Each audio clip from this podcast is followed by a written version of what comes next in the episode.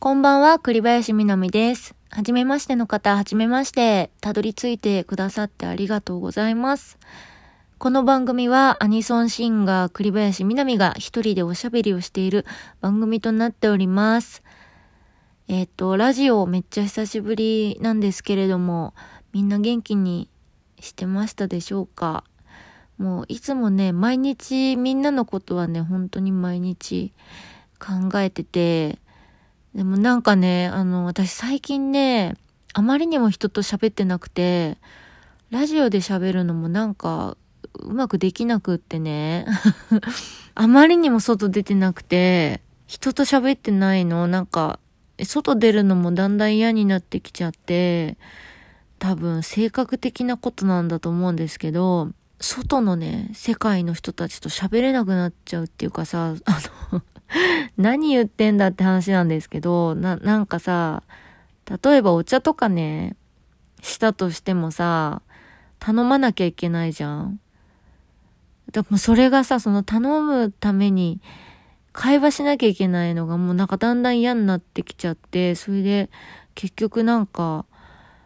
家で頑張ってコーヒー入れて飲むみたいにしちゃうし、だから、全く外出てないわけじゃないんですけど、買い物とね、プールはまあたまに週何回か行くんだけど、プールって人と喋んなくてもね、できるから、先生に、お願いしますとありがとうございましただけ言えばいいからさ、そんなに喋るとき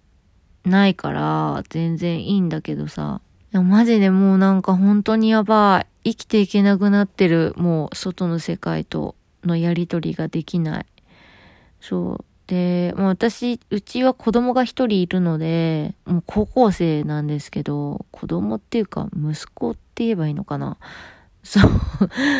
だから子供とは喋るんですけど、でもやっぱ子供は子供じゃん。だから大人と全然喋ってないみたいな感じになっちゃってて、そうそう、なんかそんな状態の中、兄様のね、発表がありました。昨日は。本当に、私は2日目のね、出演者なんですけれども、本当にね、ありがとうございますっていうことをね、話したかったの、本当に。昨日話したかったんですけど、なんかうまく喋れなくって、でもやっぱり話はしたいから、もう今日撮ったものはもうこれはね、このまますぐアップしようと思ってるんだけど、そう。で、昨日、ニコニコ動画でさ、記者会見してたじゃん。で、それは私も見てたんですよ。あ、その前に、アニメロサマーライブって知らない人もいるかもしれないから、一応ね、説明をね、しておきますと、世界一のアニメソングのイベントです。2005年からね、始まって、もうだいぶ10年以上ね、続いてるイベントなんですけれどもね、なんか最初は、代々木第一体育館から始まって、で、武道館、があって、その後、埼玉スーパーアリーナで今もねずっと続いてやっている本当に大きなイベントで、もう日本もそうだけど外国の方もねたくさんいらっしゃるような本当に一番大きなアニソンのイベントでね、それで私もずっと呼んでいただいて出演してるんですけれども、そのイベントに今年もね呼んでいただいたというそういうお話ですね。そうで話を戻しまして、ニコニコ動画で見てたんですけど、その、発表2日目の出演者の発表があって、でその名前が全部発表になった後にちょっとトークみたいな時にさ、鷲崎さんが MC してたんですけど、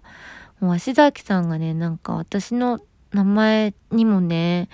触れてくださっててさ、なんかもう私本当にマジで涙出てきた。もう本当鷲崎さん優しいなと思ってさ、なんかもうあれだけのね出演者の方がいっぱいいて言ってくれたことがさ本当にありがたくて、もう本当に鷲崎さんありがとうございました。もうしばらくねお会いできてないんですけどもね、すごくもう鷲崎さんに会いたくなりましたね、昨日。そうそう、まあそんな感じでさ、なんか、兄様のステージってね、自分が、まあ本番とかで立った時にさ、二つ考えることがあってね、一つ目が、先輩方の存在なんですよ。私が今19年くらいやってまして、今年の夏にね、20年なんですけど、一応だからもう数字だけを見たらもうね、そのベテランっていうカテゴリーからはもう逃れられない、そういう風な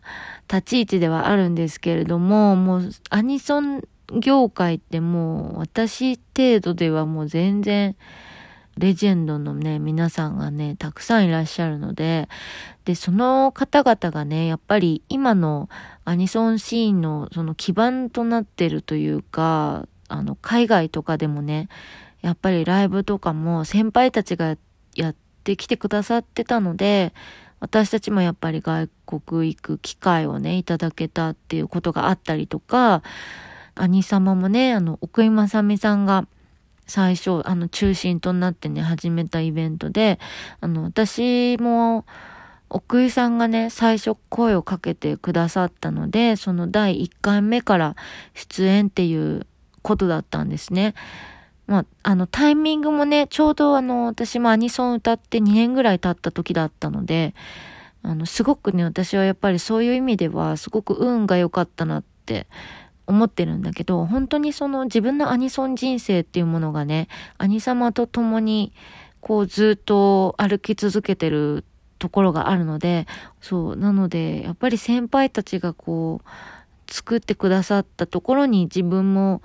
その道の後に続いてるっていうイメージなんですね。開拓したのはもう先輩たちがそうやって築き上げてきてくださったところに、この大きなねイベントが成り立ってるっていうことは、もういつも私の頭の中と心の中にね、ずっとあることなんですよね。なのでもう今年もね、そのことを思いながらね、ステージに立つことになると思うんですけれども、もう一つがね、作品の存在ですね。本当にいろんな作品に恵まれまして、まあ、アニサマではさ、歌える曲数は限られてるので、まあ、何曲か歌うっていう感じなんですけど、でも、心の中にはね、その歌った曲以外の楽曲たちもいつもね、私のそばにいてくれて、その作品とね、その音楽が、こう、私を支えてくれて、作ってくれてるっていうことがあるので、その二つを、心の中にしまって、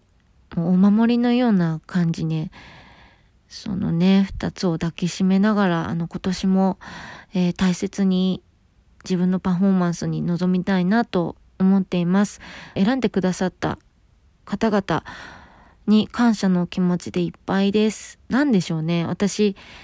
最初の時からね出てるからさ、その兄様に憧れてたとかって、まあ、最近の、ね、方々はよくいろんなところでおっしゃってるのを見かけるんですけども、その憧れてたっていうことが